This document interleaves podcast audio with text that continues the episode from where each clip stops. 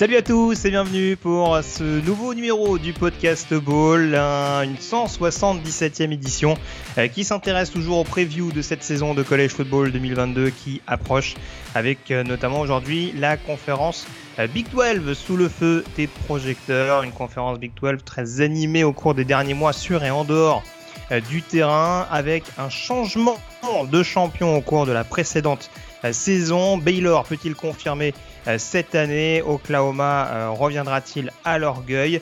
Combien d'équipes peuvent résolument prétendre au titre de la Big 12 Toutes ces questions qu'on va se poser aujourd'hui en ma compagnie et en compagnie du rédacteur et fondateur du site The Blue Pennant, Morgan Lagré. Salut Morgan Salut Greg, bonjour tout le monde. Cinquième conférence qu'on analyse au cours de ces previews 2022 et euh, pendant tout le reste de ce mois d'août à maintenant euh, moins de 15 jours à peu près euh, du début de la saison régulière 2022. Donc euh, on, on s'en approche. Il y a déjà les premiers, euh, il y a, il y a déjà les premiers guides qui commencent à sortir au Oui. sein des différents programmes. Donc c'est quasiment palpable. Euh, donc on va s'intéresser à cette Big 12, un peu moins d'équipes au programme, en tout cas pour cette saison 2022.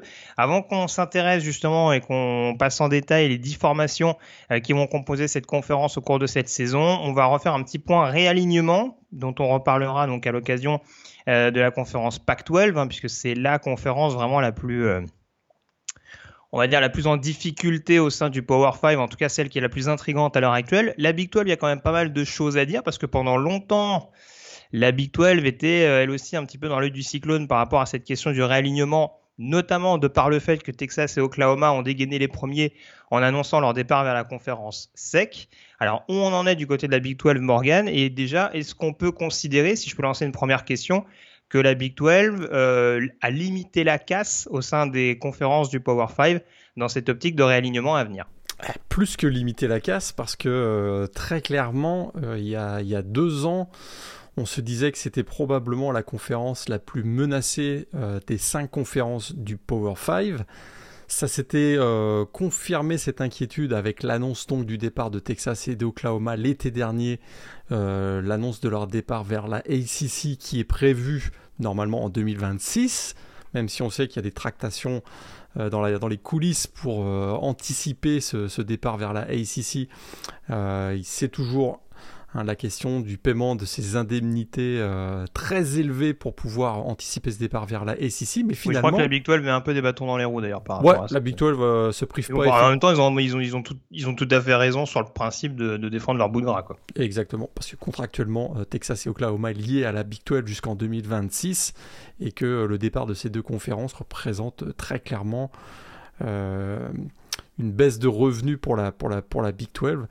Et, très clairement, ils veulent maximiser euh, finalement le contrat qui avait été signé à, initialement avec, avec Texas et Oklahoma. Mais l'année dernière, écoute, ils ont anticipé et ils ont très bien anticipé un, réal, un réalignement futur qui, euh, que tout le monde en- envisageait. Alors, on n'a pas forcément euh, vu venir le, le départ de UCLA et USC vers la Big Ten. On en reparlera au moment où on fera la preview de la Pac-12, comme tu l'as indiqué.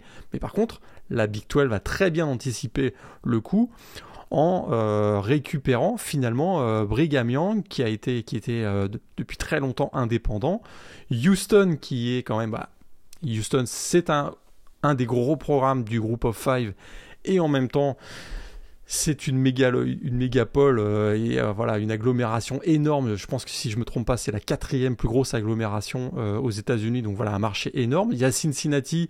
Bah là, on va du côté du, euh, on va aller du côté de l'Ohio en, pleine terre de la Big Ten et puis euh, on récupère Central Florida sur la côte est. Donc là, si vous, si, si euh, donc ces quatre programmes vont rejoindre la Big 12 en 2023 officiellement.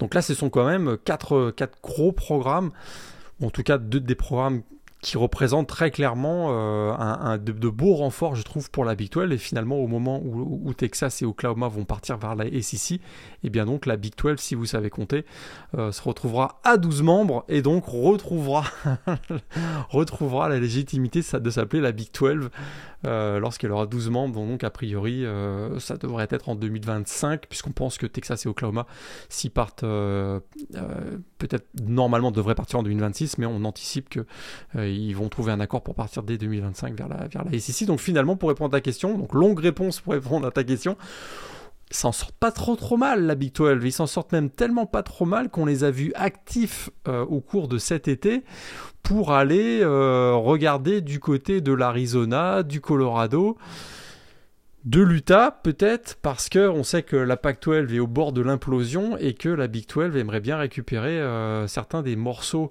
de la Pac-12 pour peut-être eh faire de, cette conférence une autre super conférence, puisqu'on on, comprend bien que la Big 10 et la SEC sont en train de devenir deux super conférences. Alors peut-être que la Big 12 va, va devenir la troisième super euh, conférence si par exemple euh, la, la Big 12 va arriver à attirer des programmes comme Arizona State, Colorado, Utah, Arizona, ce genre de choses.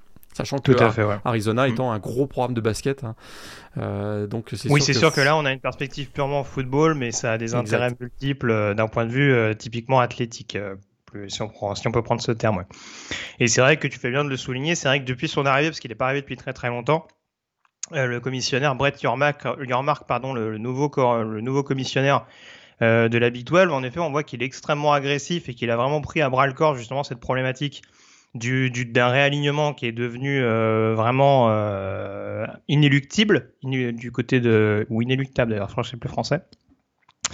du côté de la du côté de la de la première division universitaire et on voit en effet qu'il y a plusieurs tractations et que cette problématique, les deux principales problématiques à l'heure actuelle du côté de la Big 12, qui sont notamment les droits télévisuels et également, on va dire, l'impact au niveau des, des contrats nil, hein, des vraiment de, on va le dire clairement, de, tout ce qui peut être euh, à pas euh, contractuel pour, pour les nouveaux prospects aujourd'hui, c'est là où il faut pas perdre de retard par rapport à d'autres conférences. Si je prends la question typiquement des droits TV, on, s'intéresse par exemple à la CC et à la SEC, par exemple, qui ont des, qui des chaînes vraiment. Il y a la Big Ten également.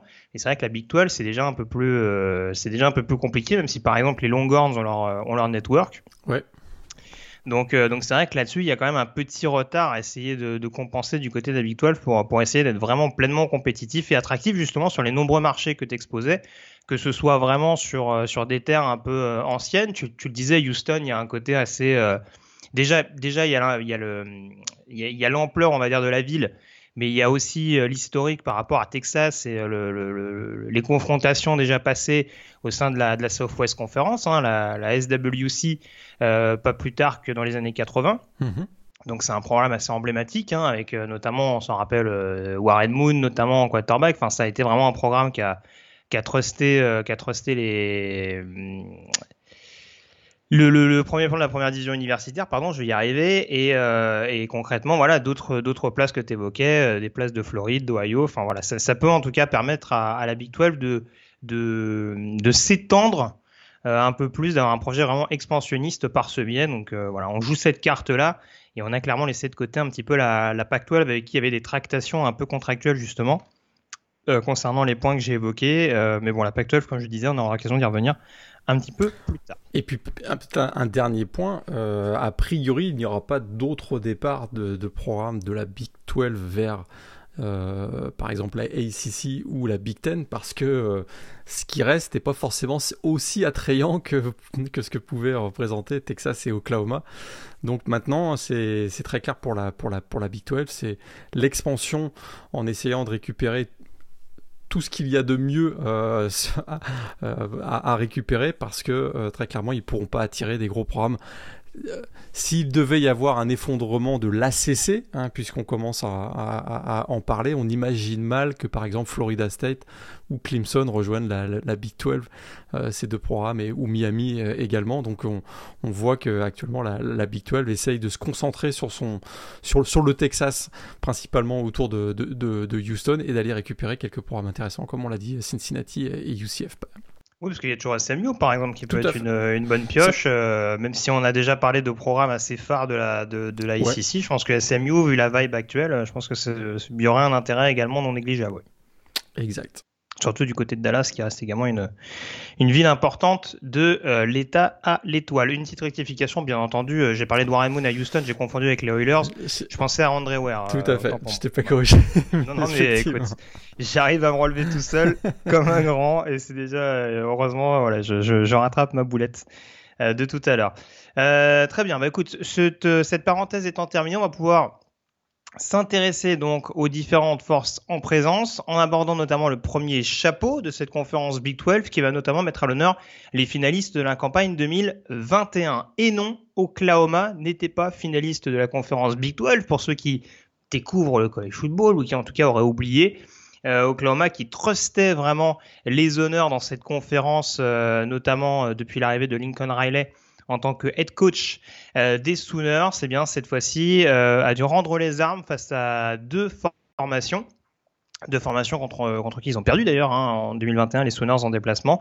Et on va commencer par parler de la première, peut-être la plus surprenante euh, des deux équipes finalistes l'année dernière. Morgan, on va parler des Baylor Bears, dont vous pouvez d'ores et déjà trouver l'affiche écrite sur le site de loopennant.com c'est moi qui l'ai rédigé, donc j'ai à peu près donné mon avis sur la situation. Je suis assez curieux de savoir un petit peu ton avis là-dessus. Je crois savoir quand même que tu les as assez bien considérés dans le pôle d'avant-saison, euh, la preview d'avant-saison, notre top 25 de pré-saison qu'on a fait sur le site.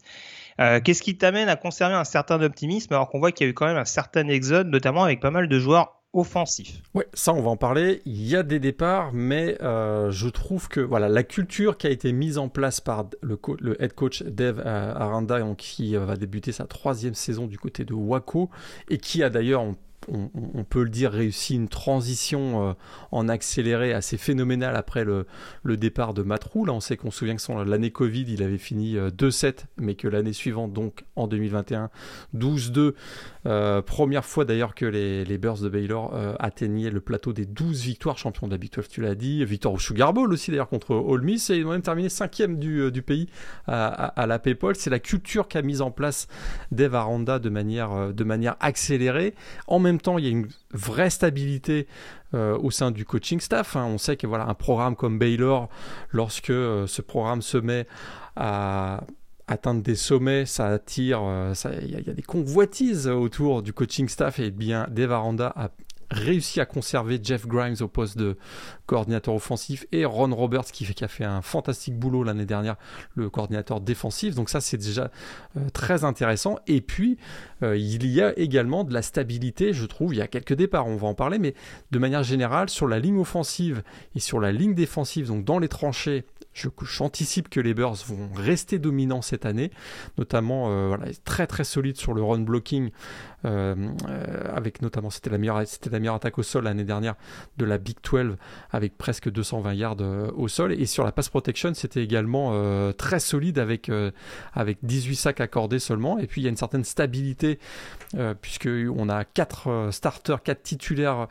qui ont décidé de revenir pour une cinquième saison, hein, donc, notamment euh, Connor Galvin, on a euh, Grant, Grant Miller, Khalil Kiss, etc.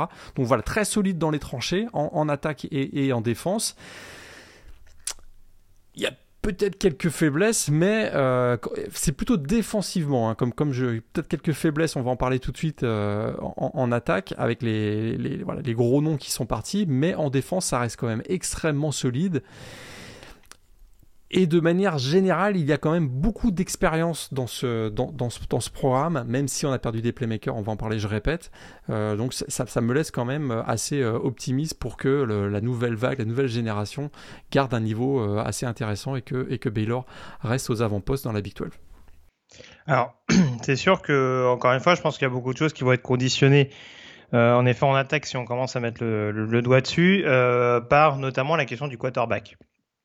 Euh, T'en parlais. En effet, le fait que Jeff Grimes reste à Baylor, c'est pas une mauvaise chose. Faut quand même rappeler que c'est un coach qui a tiré le meilleur de Zach Wilson du côté de BYU, euh, au point de faire du joueur des New York Jets un, deuxième choix de la draft. Donc ça, c'est aussi à rappeler. Et à Baylor, alors que bon, Gary Bohannon n'a peut-être pas fait une, saison statistique absolument bluffante, Mais en tout cas, on a vu une progression dans son jeu et une certaine maturité, une capacité malgré tout à rester clutch et à jouer juste. Et c'est vrai que c'est là, en effet, où on peut se dire qu'avec un projet comme celui qui est Blake Chapin, puisqu'a priori c'est lui qui devrait démarrer, hein, c'est lui qui a remplacé Boynon notamment en, fin de saison dernière, euh, zéro perte de balle au passage sur les quelques rencontres qu'il a disputées, euh, on se dit qu'il y a quand même quelque chose d'assez intéressant à faire. Après, c'est vrai que le casting autour de lui, euh, notamment au niveau du poste de receveur, parce que sur le poste de running back, euh, voilà, Ty Williams, par exemple, sur le peu d'échantillons qu'on a vu au niveau du poste de running back, je pense que ça peut être une, une belle surprise, surtout que tu l'as dit, en plus, il y a une capacité à ouvrir des brèches et, Abraham Smith, euh, qui est arrivé du poste de linebacker l'année dernière, absolument, absolument affolé les compteurs. Donc, c'est possible que Baylor continue sur cette lancée-là, vu que ça a porté ses fruits l'année passée. poste de receveur, je suis un peu plus inquiet. Il y a des bons prospects, mais c'est un groupe qui est extrêmement jeune. Et là, pour le coup, euh, voilà, cette, cette, cette, maturité, on, on dira qu'on ressentait l'année dernière du côté de Baylor, des deux côtés du ballon. J'ai un peu plus, j'ai un peu peur, en tout cas, euh, que ce soit, euh, que ce soit, que ça coince un peu plus cette saison, notamment sur des, sur des troisièmes tentatives ou ces types de jeux-là. Après, je te rejoins, je pense qu'en effet, c'est tellement dominant dans les tranchées que que, que ce sera de toute façon une équipe extrêmement pénible à jouer. Et dans une conférence, euh, dans la conférence Big 12, en plus où tout est très homogène et où ça peut jouer sur des détails, je pense que Baylor aura quand même son mot à dire sur plus d'une rencontre. Mais c'est surtout ce point-là, en tout cas, parce que sur les tranchées, je suis d'accord avec toi, euh, c'est vraiment sur les skill position en règle générale et sur la manière d'encadrer Blake Shapen que je me dis, il y a du matos, il y a un bon coaching staff pour le faire mais combien de temps ça va prendre? C'est plus mon, c'est plus mon sujet là-dessus. Ouais, effectivement, c'est vrai qu'ils ont perdu des gros morceaux euh, en attaque, hein, les Taekwon euh, Thornton et R.J. Sneed au, poste de, au poste de receveur. C'est sûr qu'actuellement, on a juste le senior Gavin Holmes qui est euh, expérimenté, puisque les, le sophomore Monarai Baldwin et le freshman Josh Cameron feront, feront leur début. Donc c'est sûr que c'est pas, c'est pas évident pour, pour, pour, pour, Blake Chapin. Alors Blake Chapin, on se souvient quand même qu'il avait quand même marqué les esprits, parce que tu te souviens, il avait réussi ses 17 premières passes en, finale de conférence Big 12, je sais pas si tu t'en souviens. Trois touchdowns notamment, il avait quand même poussé donc Jerry Bohannon euh, vers la sortie. Mais euh, c'est vrai que la vraie question, on n'a pas de doute qu'il est capable sur un match euh, de s'enflammer, mais est-il capable d'assumer le rôle de titulaire sur toute une saison? Là, on a quand même encore quelques interrogations. C'est vrai que voilà, il y a eu des gros playmakers qui, qui, sont partis, mais de manière générale, la deuxième vague où ceux qui prennent le relais ont déjà joué, ont déjà eu quelques expériences, sont plutôt des juniors et des seniors. Et puis encore une fois, je répète, ils sont tels, j'anticipe qu'ils restent tellement dominants dans les tranchées et que défensivement, euh, c'est une équipe qui est, euh, qui est toujours capable d'aller chercher, euh, chercher un, gros jeu. On se souvient par exemple au, poste de cornerback, on a un gros potentiel avec Al Walcott, hein, tu te souviens, qui avait réussi ce pick six de 96 yards lors du Sugar Bowl, lors du dernier Sugar Bowl face à Ole Miss. Donc il y a, voilà, il y a des joueurs qui sont capables de devenir de vrais playmakers en défense. Ça va certainement nous amener à des matchs très serrés en, de Baylor avec peut-être peu de points, mais cette expérience et euh, ce coaching staff qui a démontré euh, voilà, capable d'emmener cette équipe jusqu'au titre de, Big 12, je reste quand même confiant que Baylor va être dans la course pour, euh, pour peut-être réussir un improbable back-to-back. puisque puisqu'il y a quelques années, au moment du départ de Matt on n'aurait pas forcément imaginé que cette équipe soit de nouveau aux avant-postes et aussi vite. C'est une belle hot take, monsieur Lagré, qu'on attendra de confirmer à la fin de cette émission lors de nos pronostics de la finale Big 12. On va parler de l'équipe qui a battu Baylor justement en finale euh, la saison dernière, Oklahoma State. Euh, on a presque l'impression que c'était l'année pour les Cowboys, euh, qui ont encore confirmé. Qui a, été, été battu, tu veux dire, par Baylor. J'ai dit quoi? Non, j'ai dit qu'il a battu. Oui, qui a battu Baylor. Oui, euh... enfin, ouais, je, je l'ai mal formulé, mais qui a été battu par Baylor, en effet. Battu, battu Baylor en, saison régulière, mais battu euh, en finale. Ouais, il a manqué quelques centimètres, mais vraiment quelques centimètres. Hein. Et puis il y a eu un petit retard à l'allumage également pour euh, pour Oklahoma State sur euh, sur ce match-là. Je le disais, ça aurait pu être vraiment l'année enfin de la, de la confirmation. On l'a dit avec cette victoire notamment contre Oklahoma en dernière semaine de saison régulière et surtout cette capacité à être dangereux autant défensivement qu'offensivement du côté du programme de, coaché par Mike Gundy. Alors la principale problématique du côté d'Oklahoma State, a priori sur le papier, euh, c'est le départ de Jim Knowles, donc le coordinateur défensif qui est parti du côté d'Ohio State. A priori, il y a de quoi le remplacer, mais ça va quand même être un point d'interrogation euh, pour la saison à venir. Il y a pire comme remplaçant. je, trouve que quand même, c'est vrai que la vraie question, c'est est-ce que la défense va être capable de conserver euh, l'efficacité qui a été la sienne l'année dernière lors d'une saison euh, quasiment historique et un gros travail de Jim Knowles. Hein. On sait que c'était la meilleure équipe euh, du pays avec euh, une moyenne de plus de 4 sacs par match. Hein. C'est assez, assez étonnant. Alors on a tendance à penser que oui, principalement en raison donc de l'arrivée de Derek Mason, l'ancien euh, de Vanderbilt et l'ancien coordinateur défensif de Auburn. Mais attention, il y a beaucoup de départs là aussi, euh, avec 7 titulaires partis en défense, euh, avec notamment un front 7 qui est quasiment à reconstruire en, intégralité. Ce sera d'ailleurs probablement la première mission pour, euh, pour le nouveau coordinateur défensif Derek Mason. La, bonne nouvelle pour eux, c'est que c'est un poste où ils avaient quand même un peu de rotation, notamment sur le pass rush. Ils avaient un petit tout à fait, tout à fait. Sur, sur, le, sur le pass rush, effectivement, il, y a, il peut y avoir deux trois choses intéressantes. Le retour de blessure de Tracy Ford, qui est quand même un, très très solide euh, gaillard et un très un joueur qui a eu beaucoup beaucoup de réussi, qui a beaucoup réussi euh, ces dernières années, ces saisons du côté du côté des Cowboys. Il y a l'éclosion, si je reste sur le pass rush, et l'éclosion de Colin Oliver, euh, bah, Big 12 freshman defensive player of the year l'année dernière avec 11.5 sacs. Donc là, il y a quand même des choses intéressantes sur le sur le pass rush.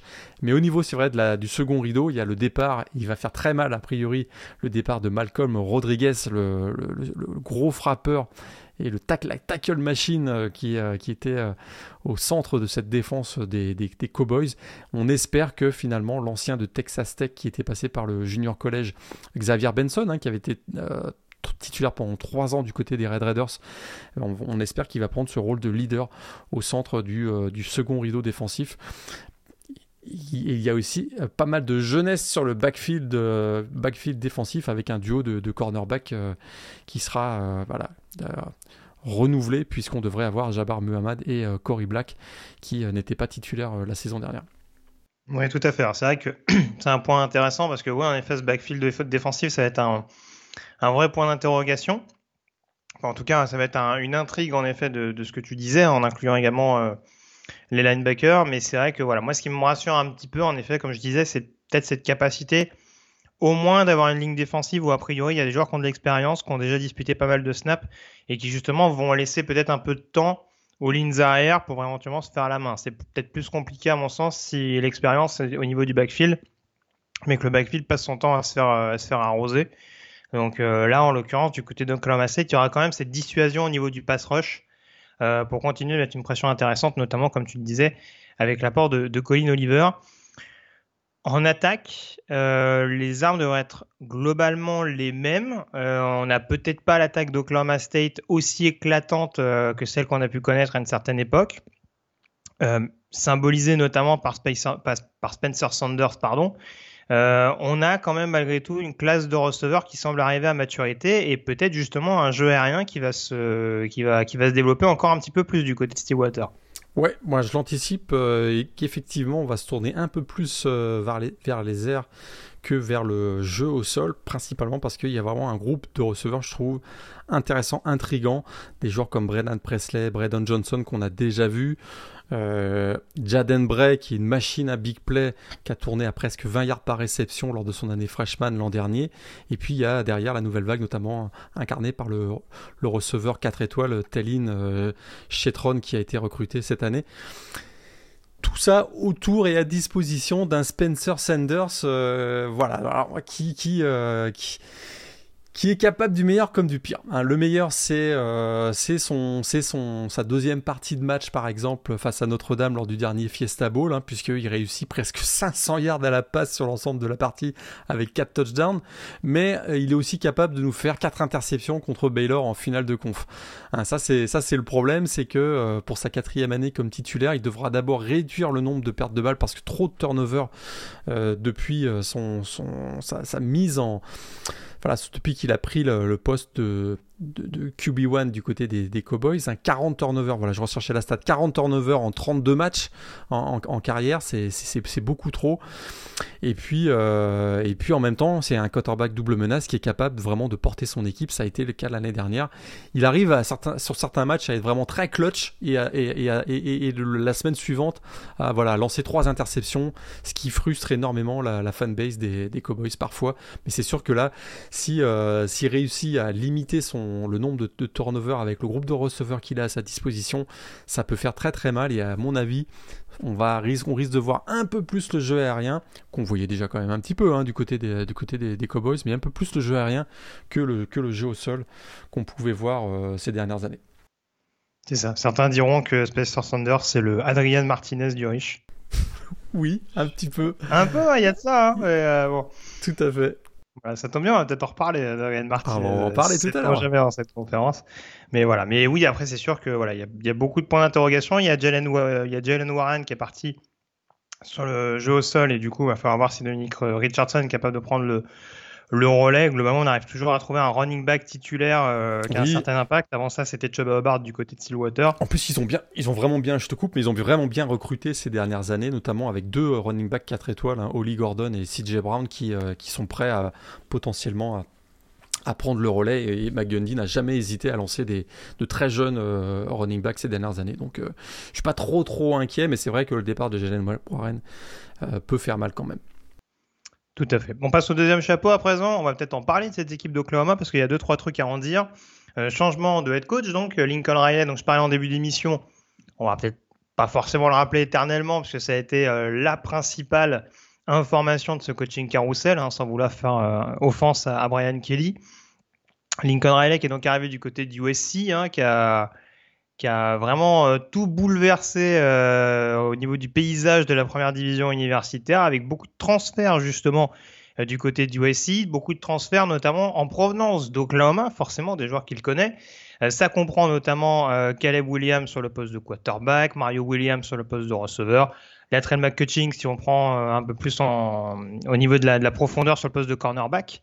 Sachant que McCutcheon n'était pas un titulaire indiscutable. Vous dirait Mario Williams non plus, mais en tout cas, il avait un peu plus de répétition. Donc, en l'occurrence, il y a pas mal de jeunes espoirs euh, de Norman qui sont partis en Californie et en parallèle, on a un retour au bercail du côté d'Oklahoma.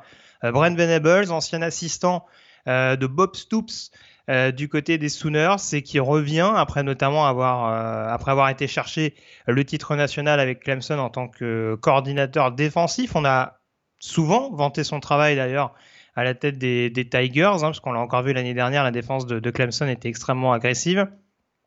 Euh, il y a des nouveaux visages du côté de cette équipe d'Oklahoma. Il y a une refonte un petit peu nécessaire par rapport à ce que j'évoquais au nombreux départs via transfert.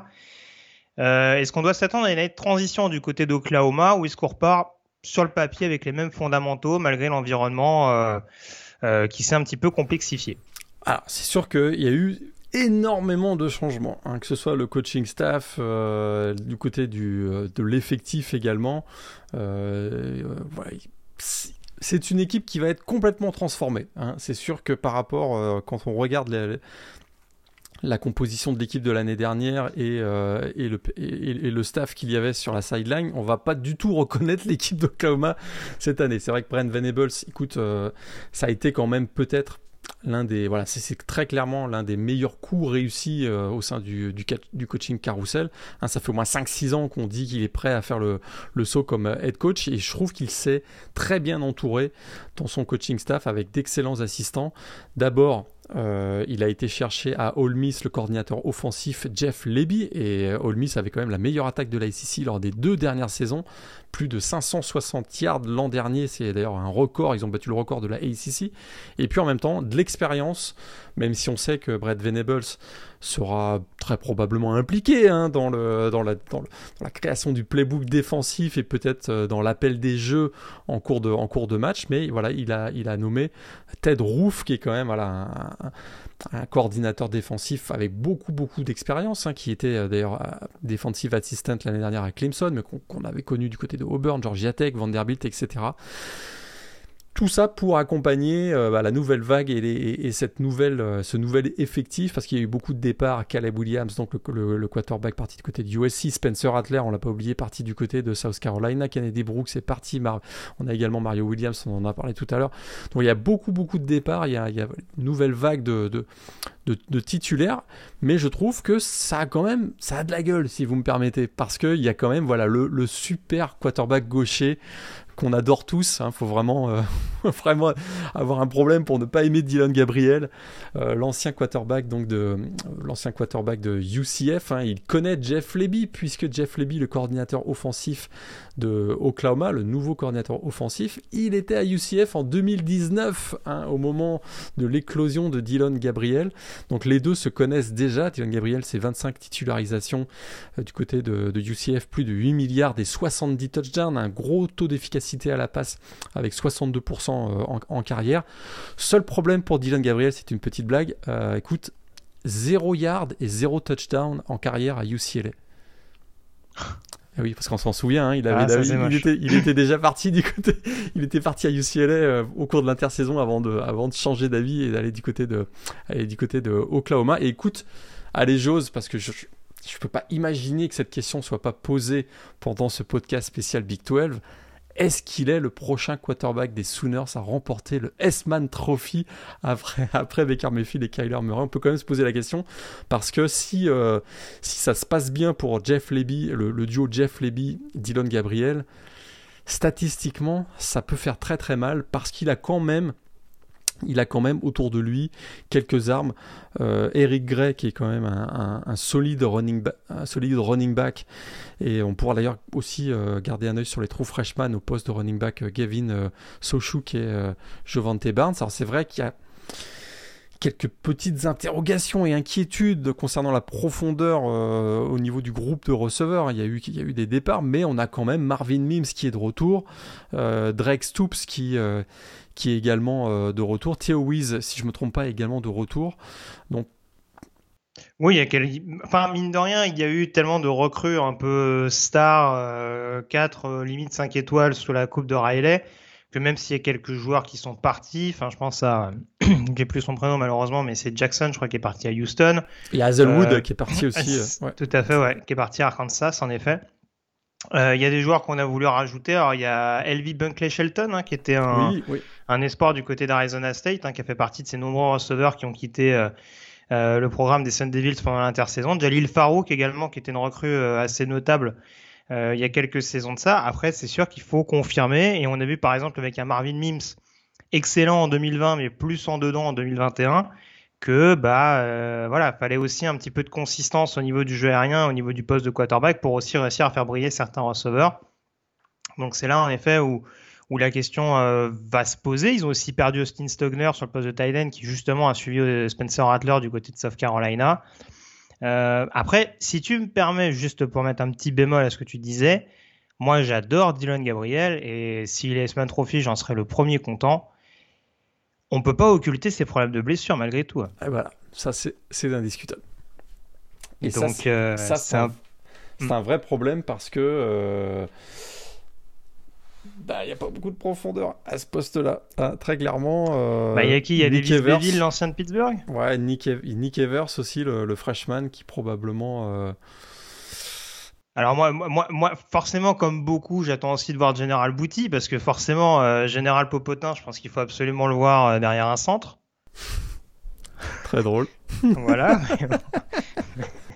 Mais bon, ce sera la grosse curiosité. J'espère que pendant les camps, il va bien s'en sortir.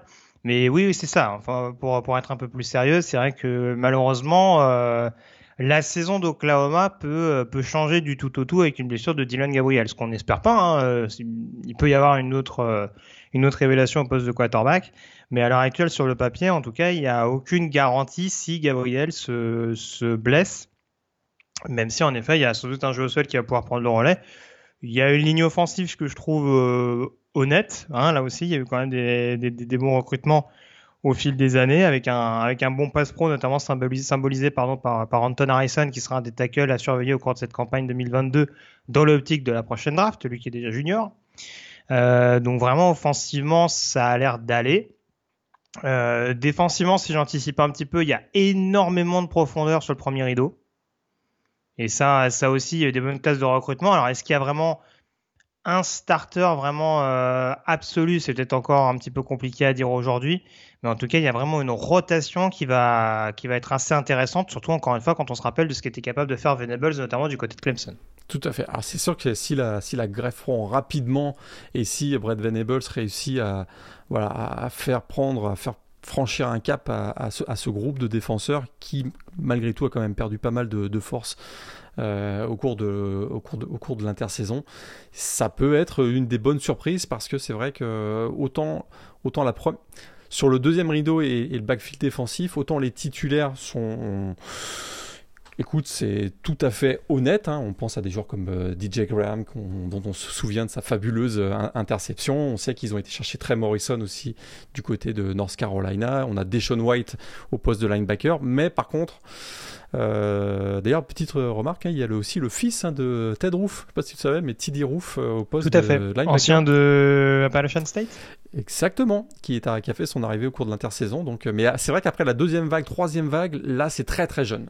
C'est très très jeune, mais Brent Venables, on le sait, est capable de, euh, de faire franchir un cap à, à ses joueurs en manière assez rapide. En tout cas, il l'avait démontré du côté de, côté de Clemson. On se souvient Clemson, euh, du fait qu'il y ait beaucoup, beaucoup de gros titulaires choisis à la draft, on avait généralement les années suivantes des, euh, sophomores, des freshmen qui étaient lancés. Puis le mois de septembre était un peu difficile. Puis derrière, ça, montait en puissance en, octobre, en novembre. Peut-être que ce sera le cas aussi du côté d'Oklahoma avec la, avec la, la personnalité, l'enthousiasme et l'expérience de, Brett Venables. Ça peut, ça peut faire la différence assez vite. Euh, ce, sera, ce sera un des éléments clés de cette saison de, 2022 des Sooners. Donc c'est ce qu'on attendra de, suivre. On va faire une petite entorse par rapport à d'habitude, mais dans, dans, ce deuxième chapeau, pardon, euh, on va aborder les Texas Longhorns qui n'étaient pas vraiment euh, à la fête la saison dernière, c'est moins qu'on puisse dire. Fiche négatif pour la première saison de Steve Sarkisian, une deuxième partie de saison absolument cataclysmique euh, du côté d'Austin. Pourtant, il y a eu euh, du mouvement, il y a eu pas mal de tractations pour euh, ramener encore un petit peu plus de glamour chez les Longhorns. Est-ce que ça suffit, comme on aime le répéter saison après saison, à dire que Texas is back? Alors, on a du mal à se mouiller maintenant. ouais, ça, ça, ça, je pense que là, on a, on a, les leçons ont été apprises que euh, on va se calmer là-dessus sur le Texas is back. C'est vrai que le recrutement 2023, par contre, avec notamment le, le commit de Arch Manning, Là, si vous pensez qu'il y a du glamour cette année, l'année prochaine, ça, va être assez violent. Ah bah si l'année prochaine à Texas, il y a Quinn Ewers et Arch Manning, ça va, ça, va être sympa sur le papier. Tout à fait. C'est vrai que euh, il semble en tout cas, il semble que Steve Sarkisian a maintenant en sa possession le talent nécessaire au skills position pour son, style de jeu. Il y a la stabilité et le talent au poste de running back. Hein. pas besoin de présenter Bijan Robinson, peut-être le, meilleur running back euh, au pays actuellement. Il y a un talent émergent indiscutable au poste de receveur et de tight end avec des joueurs comme Xavier Worthy, Jordan Willington, euh, Isaiah Neyor.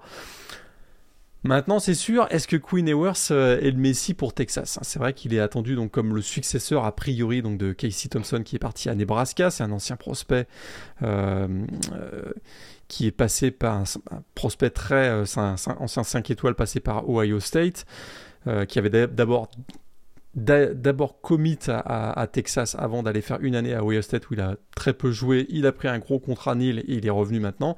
Alors c'est sûr que Certains parlent d'un talent générationnel. C'est vrai que pour ceux qui ont vu euh, sa passe de touchdown lors du spring game des, Longhorns, c'est une passe de, 62 yards où le ballon a, traversé quasiment 55 euh, yards. C'est intéressant, c'est intéressant euh, d'avoir ce joueur, mais par contre il a aucune expérience comme starter au niveau NCA.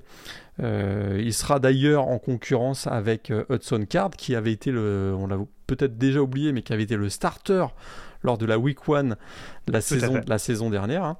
Donc, euh, peut-être que finalement Queen Ewers ne sera que son backup. Et, y a, et, en même temps, donc ça c'est plutôt les bonnes nouvelles sur l'attaque, et en même temps, il y a une stabilité défensive. Alors euh, c'est sûr qu'on pourrait dire, ok, stabilité défensive, mais on n'a pas oublié que euh, c'était la 99e attaque du pays avec 31 points accordés l'année dernière, que la, défense au sol était catastrophique avec plus de 200 yards accordés, et puis que le pass rush était assez pourri aussi, puisque à peine 20 sacs, euh, 101e du pays. Alors c'est sûr que euh,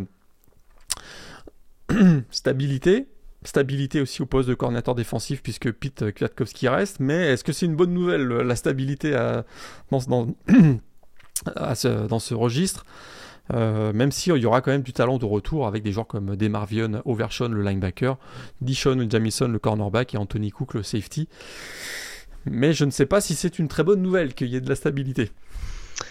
Bah, c'est un peu le souci, ouais. C'est vrai que j'étais quand même assez étonné par le fait que. Alors, Katkowski, on en avait déjà parlé, hein. c'est vrai qu'il y avait. Euh, y a quand même des belles références, hein, de par son passé à Washington, si je me trompe pas. C'est là-bas qu'ils se sont côtoyés, notamment avec Steve Sarkisian.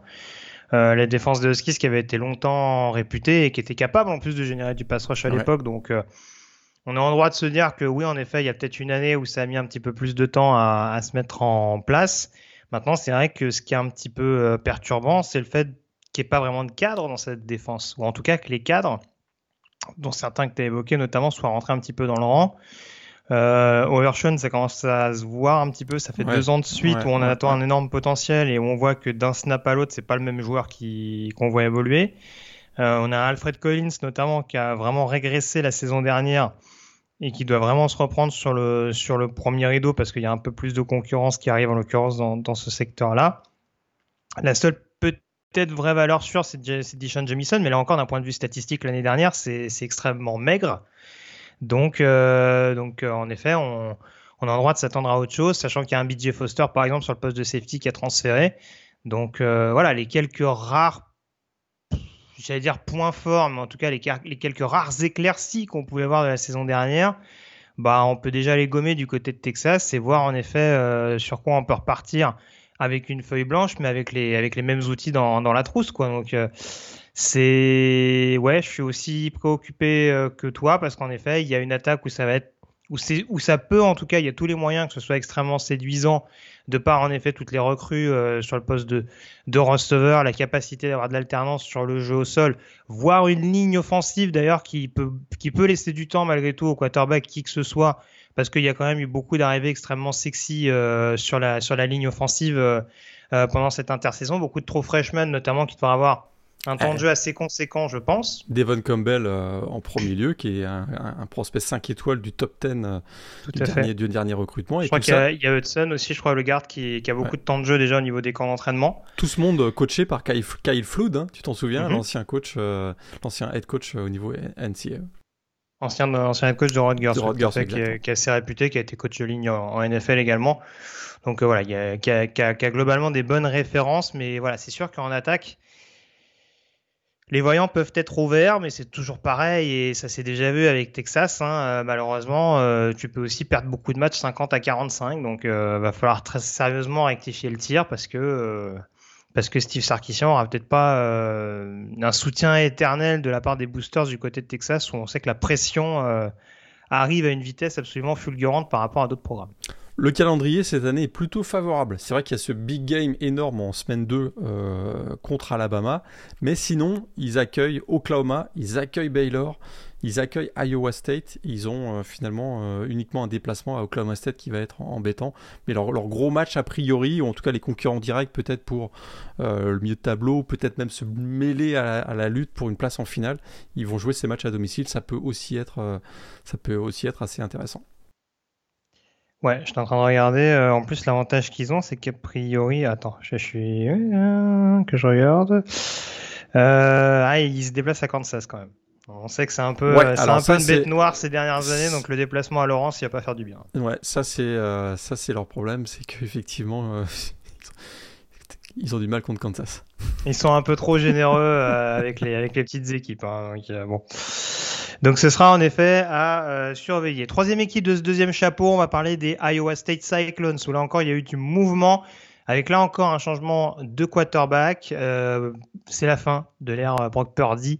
Je pense qu'on peut le dire avec une immense tristesse. On n'en regardera plus les mois de novembre de la même manière du côté d'Ames.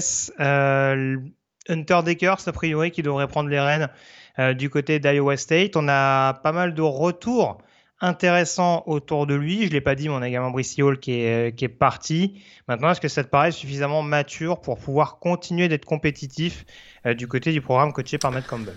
Ouais, il y a beaucoup, beaucoup, beaucoup de départs dans cette équipe d'Iowa State. C'est vrai que tu l'as dit, Brock Purdy parti donc du côté des 49ers, si je me trompe pas. Brissy Hall euh, chez les Jets, premier, quarterback, premier running back drafté, si je me trompe pas.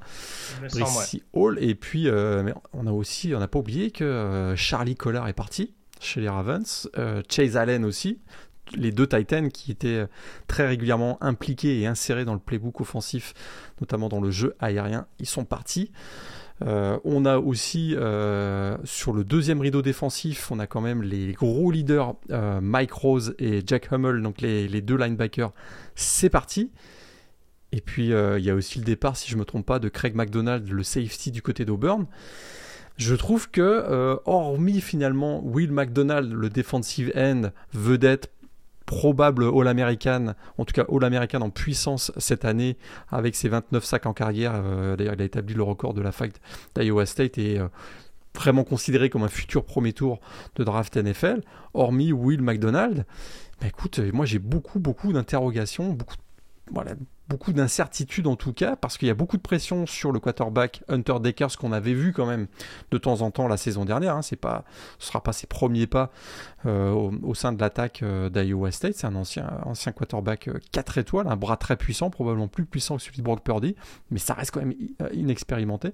Il, a, il, avait il aurait eu l'occasion de jouer face à Clemson, mais Brock Purdy, il a, écoute, il a, il pas optable pour ce match. Donc finalement, Hunter Deckers est resté backup. Puis euh, même si euh, je l'avais noté, tu sais que derrière Hunter Deckers, il y a, deux fils d'eux, hein, puisque euh, au poste de quarterback, puisqu'on a Rocco Becht, qui est le fils de l'ancien Titan NFL Anthony Becht, et il y a également Ashton Cook, qui est le, écoute, le fils de l'ancien Titan NFL Marv Cook. Donc là, c'est assez, assez drôle.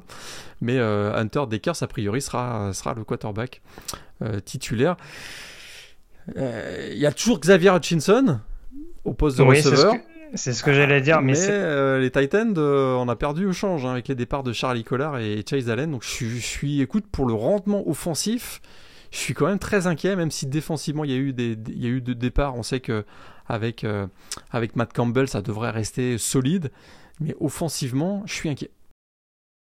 Bah, J'allais dire, c'est là où on va voir si les classes de recrutement restent de, qualité, parce que c'est là de toute façon où on va réussir à, tester un petit peu euh, ce que va valoir Ohio State, et notamment, t'en parlais un petit peu, mais euh, enfin, même si on parlait beaucoup des skill position, ou en tout cas des, du, du, back seven défensif, mais c'est vrai qu'un point important, ça va être également dans les tranchées. Euh, ça va être un point important. Est-ce que Iowa State va déjà réussir à rester conquérant au niveau, au niveau du jeu au sol? Il me semble que c'est Jarrell Brock qui devrait prendre la suite de Brice Hall dans un, dans un premier temps. Donc c'est là où il va falloir voir je ne sais pas si on pourra avoir un phénomène comme on en avait avec Brice Hall, mais c'est la question qu'on se posait au moment où David Montgomery euh, a quitté Ames. Donc si on arrive malgré tout à trouver encore une fois ce running back d'impact, puisqu'en l'occurrence Brock Purdy, euh, on l'a souvent mis en avant, avait pas non plus une constance dingue. Je pense que déjà ça pourra être une ça pourra être une bonne chose pour Iowa State et ça pourra leur permettre euh, de pouvoir surnager en, en attaque. Maintenant, il y a une autre problématique par rapport à ça, c'est que déjà avec une équipe qui nous semblait relativement mature, les débuts du mois de septembre étaient un petit peu compliqués. Là, c'est sûr que le début de calendrier va être extrêmement important pour Iowa State, même si encore une fois, on sera peut-être pas forcément dans les confrontations euh, intra-conférence, mais ça va être important pour se mettre en jambe et pour voir concrètement le, niveau que peut avoir cette équipe-là, surtout que comme d'habitude, il va y avoir le déplacement assez rapide du côté d'Iowa lors du, lors du Trophy, donc euh, on va avoir une idée assez rapidement de ce que, de ce que peut donner ce visage des Cyclones version 2022. Ouais, ils peuvent être quand même contents d'avoir réussi à garder euh, Matt Campbell, qui lui aussi était euh, déjà très très sollicité et très convoité depuis euh, quelques saisons. Et la bonne nouvelle du côté State, c'est que, écoute, un bilan de 7-5 pour eux, c'est une déception. Hein. qui nous aurait dit ça, parce que c'est leur bilan de l'année dernière, qui nous aurait dit ça il y a, a 5-6 ans? Et donc ça, ça démontre quand même que cette équipe a trouvé son identité et très clairement a franchi un cap et devient et a des ambitions. J'ai j'ai peur qu'il retombe un petit peu dans l'anonymat et que peut-être que euh, les, voilà, les, les, résultats aussi extraordinaires qu'ils ont eu ces, ces deux trois dernières années, c'était euh, grâce à une, à une génération euh, que peut-être on ne retrouvera pas de sitôt du côté de dont la qualité ne sera pas de, sitôt de retour du côté d'Iowa State. On termine avec ce deuxième chapeau en parlant de Kansas State, autre équipe qui reste quand même assez souvent dans dans un solide top 5, top 6 de la conférence, notamment depuis l'arrivée de, Chris Kleiman, l'ancien head coach de, de, North Dakota State, pardon, euh, du côté euh, de Manhattan, euh, avec justement cette nouvelle, j'en parlais un petit peu, je teasais un petit peu cette arrivée, donc l'arrivée d'Adrian Martinez, ancien quarterback de Nebraska du côté des Wildcats. Alors, la bonne nouvelle, c'est qu'il ne sera pas forcément dépaysé parce qu'il n'y a pas forcément besoin de quarterback passeur du côté de Kansas State depuis plusieurs saisons maintenant. Pour prendre la suite notamment de Skylar Thompson, hein, qui n'a pas démérité du côté de Kansas State, mais qui était devenu un petit peu fragile euh, ces dernières saisons. Euh, on peut s'appuyer comme toujours sur un très bon running back. Maintenant, est-ce que on peut s'attendre, est-ce qu'on peut espérer pour Kansas State avoir peut-être un, un Adrian Martinez différent dans un autre système de jeu? Je crois pas. Je crois d'ailleurs qu'on a, on a été allé le chercher pour ça, pour vraiment prendre la succession de Skylar Thompson avec le même style de jeu. Adrian Martinez, c'est euh, plus de 10 milliards d'offensifs en carrière avec beaucoup de yards au sol. Et d'ailleurs, l'attaque au sol des Wildcats, a priori, sera assez euh, dominante et sera effrayante, puisqu'on a encore la présence de Deuce euh, Vaughn, avec ses 1404 yards au sol en dernier, 22 touchdowns. Ça va beaucoup courir, ça va énormément courir avec une, une O-line toujours aussi, toujours aussi solide, robuste, avec des joueurs qui viennent assez souvent euh, du, junior collège. Écoute, là, il n'y aura pas de. L'identité euh, de, l'attaque de Chris Kliman sera la même que celle qu'on euh, avait connue du côté de North Dakota State. Ça va beaucoup, beaucoup courir. Et il n'y aura pas de surprise. Adrian Martinez, très clairement, va jouer dans le même registre qu'on a connu du côté de, du côté de Nebraska. Après, il y a toujours cette question autour d'Adrian Martinez, c'est combien de turnovers il va commettre par match et combien de points il va coûter à Kansas State parce que euh, il a fait très très mal du côté de Nebraska. Nebraska qui avait quand même perdu l'année dernière 8 matchs avec moins de 7 points, je crois. 7 points ou moins. Et, euh, on ne peut pas ne pas penser que les, turnovers commis par euh, Adrian Martinez ont coûté très cher aux Cornhuskers l'année dernière. On espère que ce sera, qu'il va pas coûter encore beaucoup de points et de peut-être de victoires du côté de, Kansas State. En tout cas, oui, tu le disais, la clé, ça va forcément être le jeu au sol, notamment la ligne offensive, une capacité notamment d'être menaçant sur les retours de coups de pied, avec un Malik Knowles notamment qui, a, qui, a, retourné deux touchdowns sur l'équipe spéciale euh, la saison dernière. Donc ça, ça peut permettre également de faire bouger un petit peu le tableau d'affichage. Et puis défensivement, on a quelques joueurs qui commencent à se développer, euh, notamment un, Félix Anoudike, euh, l'un des meilleurs pass rushers désormais de la conférence Big 12, 11 sacs la saison dernière. Un groupe de defensive back également qui sera sans doute à surveiller, notamment avec l'ancien d'Iowa, Julius Brents, dont on attend énormément de choses sur le poste de cornerback. Donc défensivement, ça devrait être une équipe assez bagarreuse et au niveau du jeu au sol, là aussi une équipe qui va, tout faire pour intimider son adversaire d'un point de vue physique, pour, pour ouvrir des brèches, notamment à Deuce comme tu le disais tout à l'heure. Et on a promis une attaque accélérée du côté de Kansas State, puisqu'il y a l'arrivée, tout ça on en avait parlé, de Colin Klein hmm. au poste de coordinateur offensif. Alors il était déjà de, retour en tant qu'assistant, mais là il a pris du galon et euh, en tout cas il a été nommé, euh, il a été promu au poste de coordinateur offensif et on l'a déjà vu à l'œuvre lors du dernier Texas Bowl remporté 42-20 par Kansas State contre LSU. Donc si ça, voilà, si ça c'était un échantillon de ce qu'on va voir euh, au cours de la saison 2022, ça peut être assez intéressant. Et en tout cas, il y, a certaines armes dont on a parlé, euh, dont on a parlé à l'instant. Je pense que jouer up tempo, c'est une bonne idée pour regarder Adrien Martinez lucide. Je pense que c'est une très bonne chose. Mais bon, bref, allez. Je suis mauvaise langue il, va, nous faire une saison. Il va nous faire une saison Isman Trophy, Adrien Martinez. On dira, waouh, on l'avait pas vu venir celle-là. Ah là, je sais pas, sais pas quelle est la cote à Vegas, mais à mon avis, euh, si, vous avez, de l'argent à miser, n'hésitez pas, hein, parce que ça peut valoir le, détour, ne serait-ce que pour la déconne.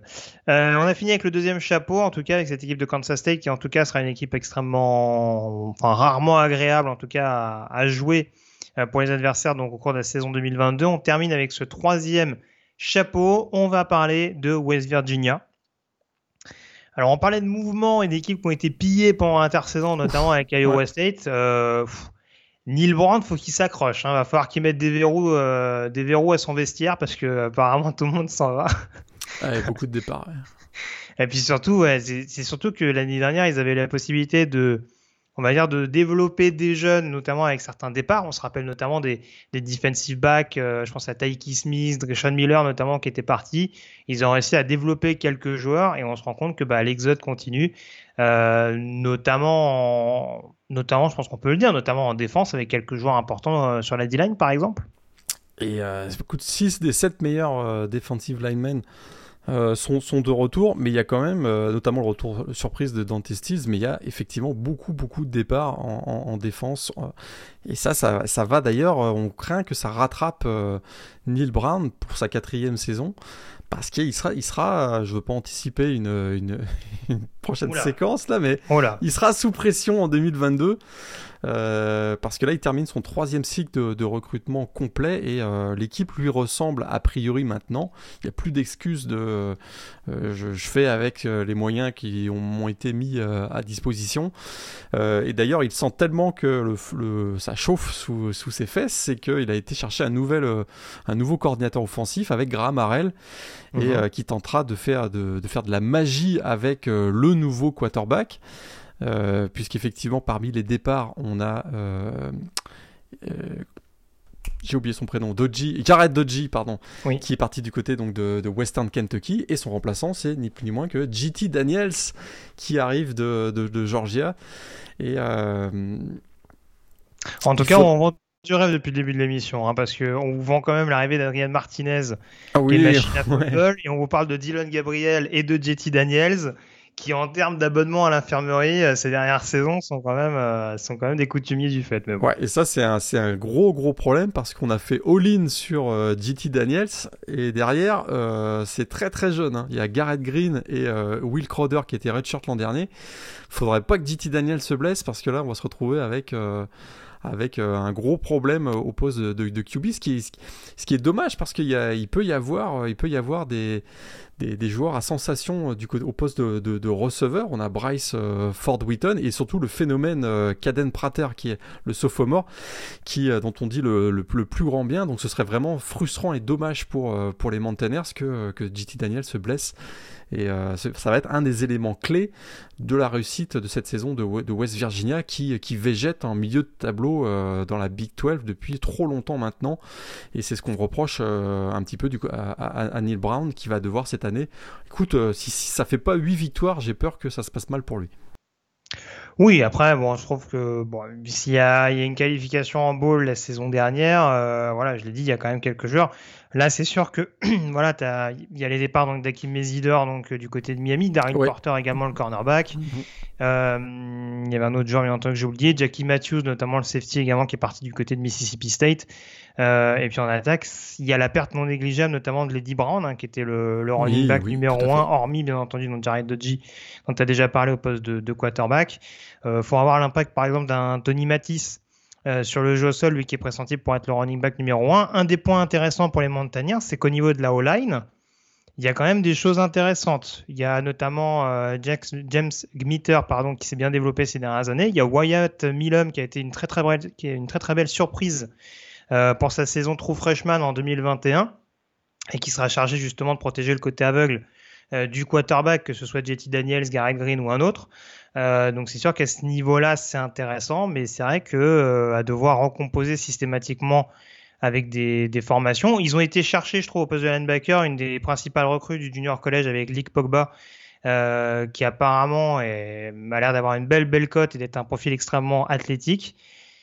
Est-ce que ça va, est-ce que ça va suffire aux côtés des Dante Steels notamment pour pour réussir à avoir une défense euh, suffisamment opportuniste ou en tout cas suffisamment régulière pour mettre à mal euh, les autres programmes de la Big, de la Big 12 pardon, dont on a déjà parlé?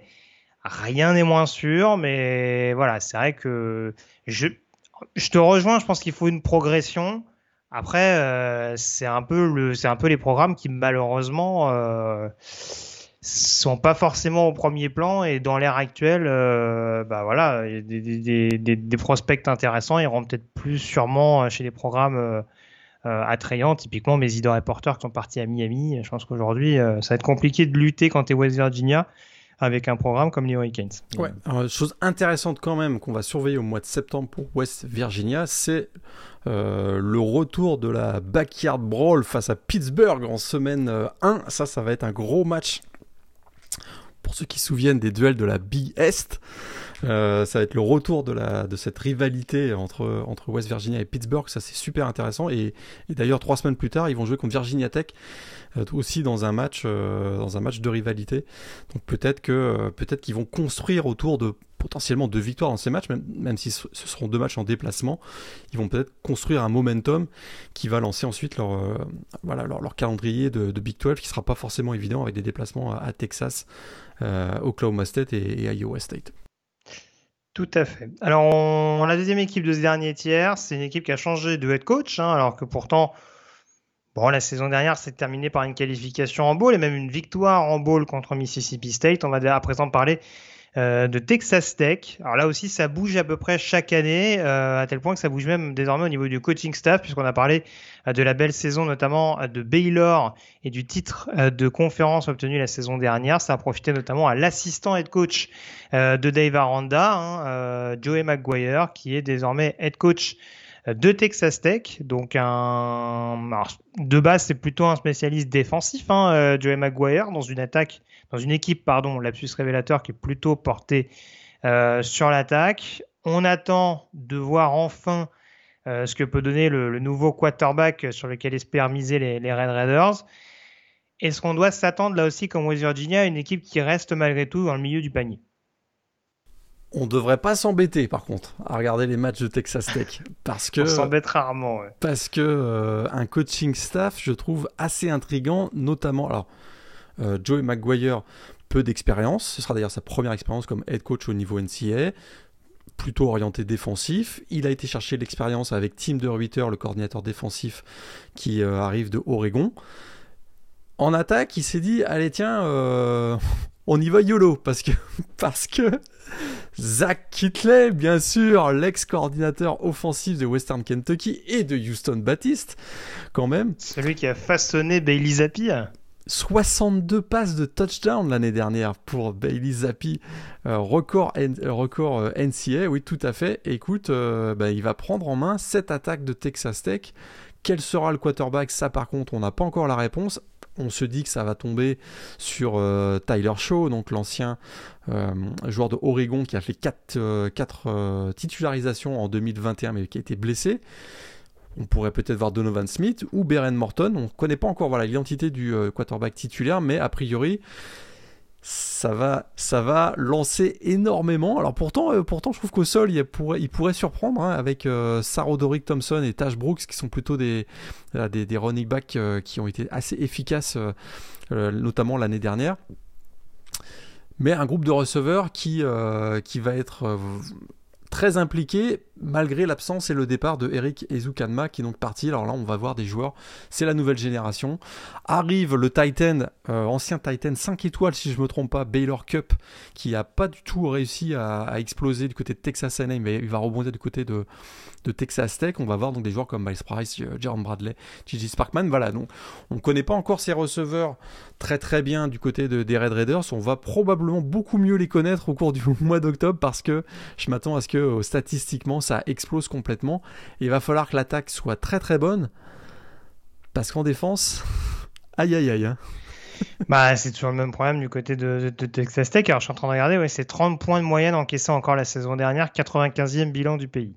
Donc, euh, malheureusement, les coachs changent du côté de Texas Tech, mais il n'y a pas vraiment d'amélioration. Alors que, alors c'est pareil, Matt Wells, c'était un coach offensif ou défensif de base? J'ai perdu le film, mais. Euh... Euh, plutôt offensif, mais ouais. Et, et, euh, et, en plus, défensivement, écoute, ils avaient un vrai leader qui était Colin Schuler. Il est parti. Oui, oui, oui, oui, bah, c'est un peu compliqué. On voit en plus qu'ils perdent quelques joueurs. Je pense à un Alex, un Alex Hogan, par exemple, qui est parti à Houston et qui va devenir, je pense, un cornerback assez dominant dans la AC. Donc en plus, ils perdent des joueurs assez, euh, assez importants euh, du côté de cette équipe de Texas Tech. Alors parlant de corner, ils ont quand même Rashad Williams, a priori, qui devrait être toujours au niveau du, du dernier rideau. Il y a quelques joueurs un peu emblématiques. Je pense qu'il y a toujours Christian Merriweather euh, chez eux au niveau du poste de linebacker il y a toujours quelques joueurs un petit peu euh, besogneux, euh, faute de mieux.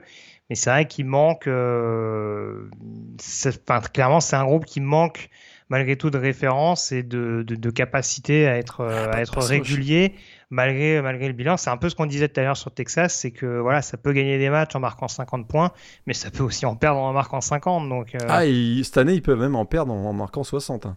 Ouais, ouais.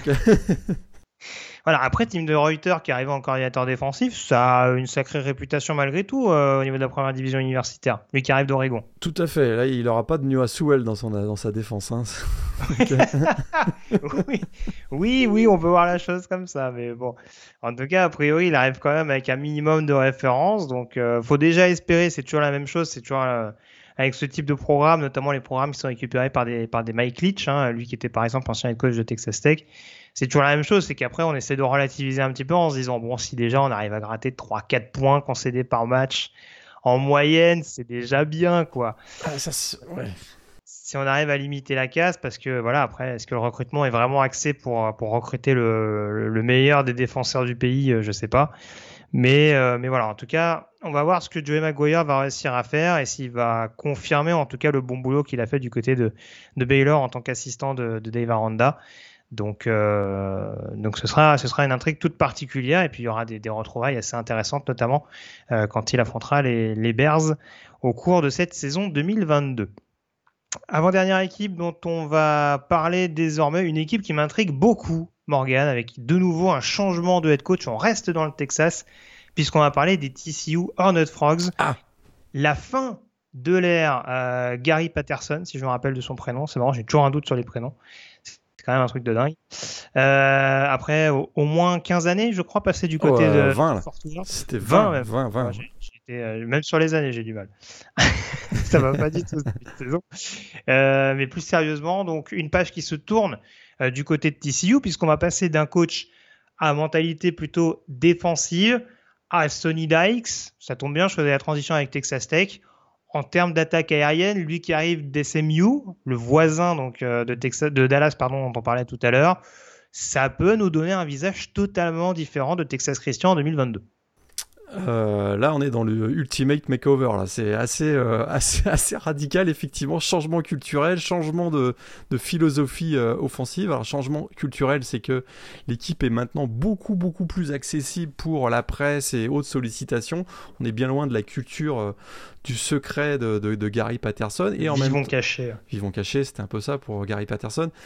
Et en même temps, changement de philosophie parce qu'effectivement, on va passer a priori d'une équipe plutôt défensive à une équipe qui risque d'être très offensive avec l'arrivée donc de Sonny Dice euh, qui effectivement est un, stratège plutôt offensif. Alors je trouve que le talent manque vraiment pas du côté de TCU qui recrute généralement très bien, euh, beaucoup de 4 étoiles.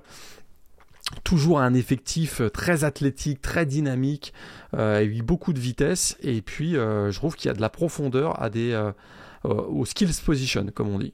Euh, Max Degan et Chandler Morris au poste de quarterback. Alors Max Degan, c'est plutôt un, coureur, d'ailleurs meilleur coureur des, des Horned Frogs l'an dernier.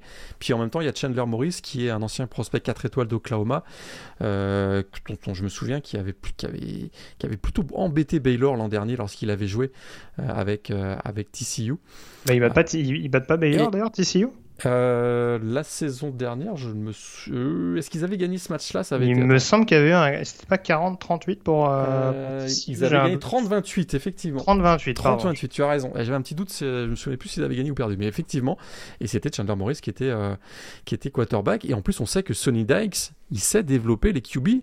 Hein, si tu regardes son, son historique, Il a développé Nick Foles à Arizona, euh, Jared Goff à California et Shane Buchel à SMU. Donc peut-être que euh, Chandler Morris est le prochain sur la liste de ces quarterbacks euh, que Sonny Dykes a réussi à, développer. Et comme je disais, il y, a du talent au skills position. On a toujours un Quentin Johnson avec ses plus de 20 yards par réception qui est de retour. On a Ty Barber euh, c'est 122 réceptions en, carrière. Et puis on a Gunnar Henderson qui est euh, voilà, la nouvelle pépite au, poste de slot receiver. En même temps, on a récupéré Jared Wiley, le Titan de Texas. Et puis on a toujours euh, au poste de running back, on a, c'est vrai, le départ de Zach Evans, direction Ole Miss, mais on a Kendra Miller. Donc je trouve que voilà, en, attaque, il y a un bon comité de coureurs avec Emmanuel Bailey également qui arrive de Louisiana. Exactement. Et en attaque, au moins les titulaires, euh, a priori, sont des joueurs qui peuvent assez rapidement euh, monter en puissance dans un système à la, à, la Sony Dykes. À voir si euh, la profondeur, ça va ça va tenir la route. Mais un des gros points d'interrogation, c'est est-ce que cette défense, qui était pourtant la, réputation de DCU et qui est passée complètement à travers l'année dernière, un plus de 460 yards accordés, on était 119e du pays, seulement 15 sacs, Greg, 15 sacs pour une équipe dirigée par Gary Patterson, ça fait vraiment tâche. Hein, ça s'est vraiment mal terminé l'ère Gary Patterson. Et là, donc, on a misé sur euh, le coordinateur défensif Joe Gillespie qui arrive de Tulsa. Et Tulsa avait battu deux fois SMU, donc euh, notre ami euh, ces dernières années. Donc là, notre ami Sonny Dyke, il s'en est souvenu. Et donc, il est allé chercher euh, Joe Gillespie qui arrive avec son système 3-3-5. Combien de temps ça va lui prendre pour, gérer cette transition? Ça, ça va être un des points d'interrogation. Mais c'est vrai que sans, un, sans, une nette amélioration dans le secteur défensif, ça va être compliqué pour TCU en 2022 il y a, vraiment des, comme je disais en, introduction, il y a du talent en défense maintenant. Il va falloir que collectivement on franchisse un cap parce que l'année dernière c'était euh, c'était vraiment pas satisfaisant. Oui, tout à fait. Tu as tout dit. C'est vrai que en fait c'est il y a un groupe intéressant. Moi, sur certains points, ça me rappelle un petit peu Illinois avec Brent Bielema l'année dernière, où on se disait que voilà, certes, il y avait j'allais dire les fondations allaient changer. On n'avait pas forcément attendu une révolution à Illinois parce que ça restait du jeu typiquement Big Ten qui a, qui a conservé Brett Bielema. Mais c'est vrai que du côté de TCU, comme tu le disais, il y a une nouvelle mentalité qui arrive avec un groupe en effet où tu peux t'appuyer sur une bonne base. Euh, maintenant, c'est vrai que euh, voilà, en refaisant un petit peu le topo, euh, on se dit qu'il y a quand même eu, il va y avoir quand même pas mal de chamboulements un changement total de système offensif, a priori un changement total de système défensif. Et c'est vrai qu'encore une fois, et c'est un point sur lequel j'insiste assez souvent, mais la question c'est toujours encore de savoir euh, combien de temps ça risque de prendre euh, à TCU, à tel point que même sur le premier match du côté de Colorado, je ne sais pas s'ils sont forcément gagnants d'emblée. Pour moi, ils sont favoris, mais euh, on n'est pas à l'abri contre une équipe des, des Buffaloes qui aura peut-être un peu plus de un peu plus de repères, un peu plus d'automatisme, ne serait-ce qu'en termes de système de jeu, une équipe de TCU qui même avec les camps d'entraînement va peut-être un petit peu tâtonner sur sur certaines positions. Euh, je l'ai pas dit, mais en défense, c'est vrai que ils ont par exemple des bonnes ressources, des bonnes ressources sur le backfield défensif, notamment sur le poste de cornerback, mais avec beaucoup de joueurs extrêmement fragiles. Et tu le disais, ça couplé avec euh, un pass rush qui a été en, en déliquescence, le départ en plus de Sean Matisse du côté de Nebraska, euh, puisque du coup son impact était devenu moindre euh, du côté de Fort Worth. C'est sûr que l'attaque va être un, moteur inhabituellement important pour TCU. Et pour en revenir à la question principale, c'est vrai que j'ai vraiment beaucoup de mal, même si c'était un titulaire de ces dernières années, à concevoir que Max Duggan sera le numéro 1 cette saison dans le système Sony Likes. Euh, surtout quand on sait qu'il a eu quelques problèmes de santé en plus assez importants la saison dernière. Bon, ça c'est encore autre chose. Mais euh... je te rejoins. C'est pour ça que j'insistais beaucoup sur Chandler Morris parce que je pense que Chandler Morris va pas être titularisé euh, au, au, détriment de Max Dugan. Je te rejoins. Mais ça peut être vraiment une équipe très sympa à avoir joué. Et tu vois, par exemple, enfin des Texas TCU, des Texas Tech TCU, je pense que vraiment on peut avoir. Et encore, je, je parle même pas d'Oklahoma. Euh, si on part du principe que Dylan Gabriel est en forme, on peut avoir quand même beaucoup, beaucoup de points et beaucoup de spectacles au niveau de la Big 12 cette saison. Et ça, c'est si ça se passe bien, parce que la transition peut être plus longue que prévu. C'est vrai qu'à priori, c'est séduisant, mais ça peut aussi virer à la catastrophe. Hein. C'est parce que c'est ce sont des joueurs qui n'ont pas évolué du tout dans un système spread comme ça va être le cas cette année, euh, spread limite air raid. Euh, donc là, il peut y avoir aussi une, une catastrophe euh, collective. Quoi. Donc c'est pas non plus à écarter cette, cette hypothèse qu'on ne leur souhaite pas. Alors, parlant de catastrophe. Oh là, euh, ça y est, c'est parti. Allez, la machine à bâcher est sortie. Parlons de catastrophe. c'est parti. Avec la dernière équipe de la Big Allez, on se lâche. On parle des Kansas Jayhawks. Bon, attends, quand même. Ils ont très bien fini la saison dernière, monsieur. C'est vrai. Ils ont trois derniers matchs. Ils ont fini avec une belle fiche de 2-10. Je suis d'accord avec toi. Mais en tout cas, a priori, alors c'est, toujours la même histoire avec ces fins de saison euh, où on a du mal un petit peu à tirer des enseignements. Est-ce qu'ils ont enfin trouvé leur quarterback? Parce que l'année dernière, on était parti avec Jason Bean, a priori, euh, ancien transfert de North Texas. A priori, c'est désormais Jalen Daniels qui semble avoir les faveurs du nouveau coaching staff, enfin du coaching staff, pardon, et, euh, et de Lance Leipold, de head coach. Ouais, qui a gagné son poste de QB1 en cours de saison, un quarterback double menace, et je le répète, alors c'est sûr qu'on on va pas se raconter que c'est une équipe candidate euh, au titre de Big 12. Hein, ça reste la 113e attaque du pays l'an dernier et la 126e défense. Hein, on, évite d'insulter nos auditeurs. c'est un programme qui reste quand même sur 13 saisons consécutives avec une victoire maximum dans un match, dans des matchs intra-Big 12. 13 saisons d'affilée. C'est assez, euh, assez incroyable. Mais, mais, mais, mais, mais j'essaye de tirer le, positif de ce qu'on a vu au mois de novembre dernier. Alors, il y a cette victoire complètement hallucinante à Texas en overtime qui, mettait quand même fin à l'infâme série de 56 défaites consécutives en match intra-Big Ten. Hein.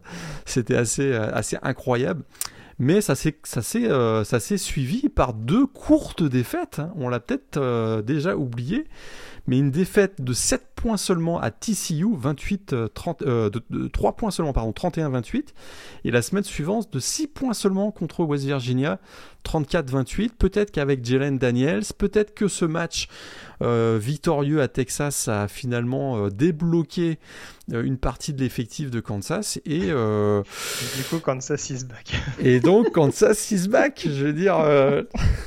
Ah, je suis sûr que Marc Mangino sur son canapé doit se dire ah ça y est je retrouve le grand Kansas de l'époque. Tout à fait. Il y a quelques points positifs quand même. On a Devin Neal qui a réussi une année freshman intéressante, hein, 700 ah, yards. sur, le jeu au sol, en tout cas, euh, alors il y a eu beaucoup, on a beaucoup misé sur les transferts du côté de, du côté de Kansas, il y a le gars de euh, notamment au niveau du backfield offensif, ouais, entre Kai Thomas qui arrive de Minnesota et, euh, et Morrison qui arrive de, Nebraska, alors avec un tout petit peu moins de référence, on va dire. Mais en tout cas, euh, oui, sur le papier, c'est sûr qu'on fait en sorte d'entourer des vinyles dans ce backfield offensif qui est assez jeune, mais qui peut être un, comité euh, assez intéressant, sachant que, sauf erreur de ma part, Jalen Daniels est lui-même un profil double menace. Tout à fait, double menace, et euh, une équipe qui a en plus a appris à être discipliné. Ça, c'était, on sait que c'était une catastrophe. Hein. Il tournait à 12, 13, 14 pénalités par match l'année dernière. Seulement 49 pénalités sur toute la saison. il faisait partie du top 10 national. Donc une équipe qui est plus disciplinée voilà, qui, euh, qui, euh, qui peut-être va progresser. Bon, maintenant, euh, le talent général le, manque de profondeur à tous les postes. Écoute, écoute, la défense a été horrible l'an dernier. À part ces trois derniers matchs, on, va, on espère qu'ils vont construire sur ces trois derniers matchs.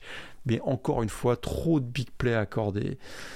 le pass rush, c'est très limité. Les couvertures approximatives, le tackling, faut le voir pour le croire parfois. Euh, c'est sûr que euh, voilà, là il y a l'arrivée d'Eric Gilliard, donc l'ancien linebacker de UCF. On a des espoirs avec Kevin Potter et Rich Miller aussi au poste de, linebacker, mais de manière générale, le talent. Il y a Lonnie Phelps qui arrive de Miami, Ohio, euh, sur le pass rush éventuellement pour compenser la, la fin d'éligibilité de Kyron Johnson, mais je suis d'accord avec toi, globalement, ça fait un petit peu léger. Ça fait très très léger. On essaye de s'accrocher au rayon de voilà mais euh, rayon de soleil qu'on peut voir, mais c'est non, c'est écoute, euh, c'est encore beaucoup beaucoup trop limité pour pouvoir lutter dans la dans la Big 12 et euh, plus que une victoire. Hein, S'ils arrivent à oh. gratter deux victoires en match Big, Big 12, ce serait déjà pas si mal.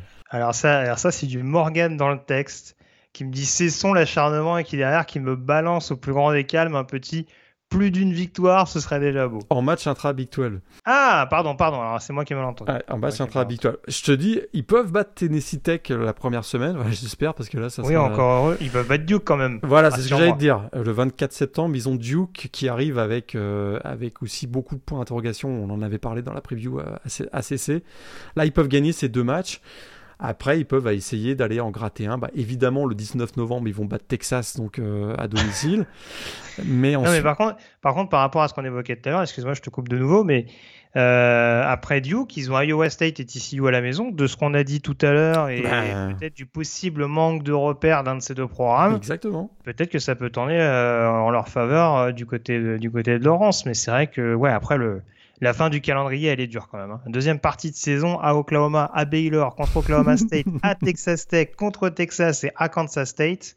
Easy là, euh, s'ils vont en chercher un sur ces six-là, euh, même ah, si non, Texas Tech, c'est pas, c'est pas forcément hyper rassurant dans beaucoup de secteurs et sur un match un peu euh, façon Pac-12, ça peut tourner en leur faveur, mais.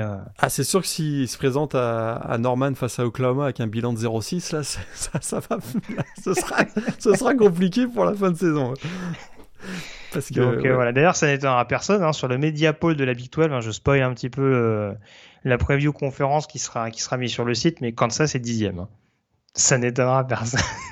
oui, là, ça aurait été, euh, ça aurait été la surprise de l'année si c'était pas le cas, ça n'avait pas été le cas. Ah bah, c'est un programme qui n'a pas décollé avec les smiles, hein, il n'y a pas de raison que. Mais bon, après, voilà, on voit, on voit quand même que Lance Lippold, il impulse quelque chose. Après, euh, ça part de tellement loin que malheureusement, c'est pas en, c'est pas en deux ans que Kansas va réussir à se refaire la cerise. Mais je te rejoins que déjà, enfin, tu parlais du bilan intra-conférence. Je pense que déjà, s'ils arrivent à finir à trois victoires, avec un contenu déjà plus satisfaisant, je pense que déjà ça peut, ça peut être quelque chose d'intéressant. Et en plus, euh, effectivement, tu le mentionnes, euh, tu, tu parles de Les Smiles, mais on a oublié que Lance Léopold, il était arrivé euh, genre en, plein mois, c'était en avril, je pense, en avril 2021 ou mai 2021, c'est-à-dire avec un temps de préparation très limité avec cette équipe de Kansas. Et quand même, je répète, les trois derniers matchs étaient plutôt encourageants. Donc peut-être que ce sont les prémices d'un retour. Il y a une vraie intersaison. Là, il, attend de se préparer, effectivement. Tout à fait. Donc euh, voilà ce qu'on pourra, ce qu'on pouvait dire sur Kansas. certains sont plus optimistes que moi, manifestement. Euh, on termine en parlant notamment de la chaise chaude et du pronostic de conférence.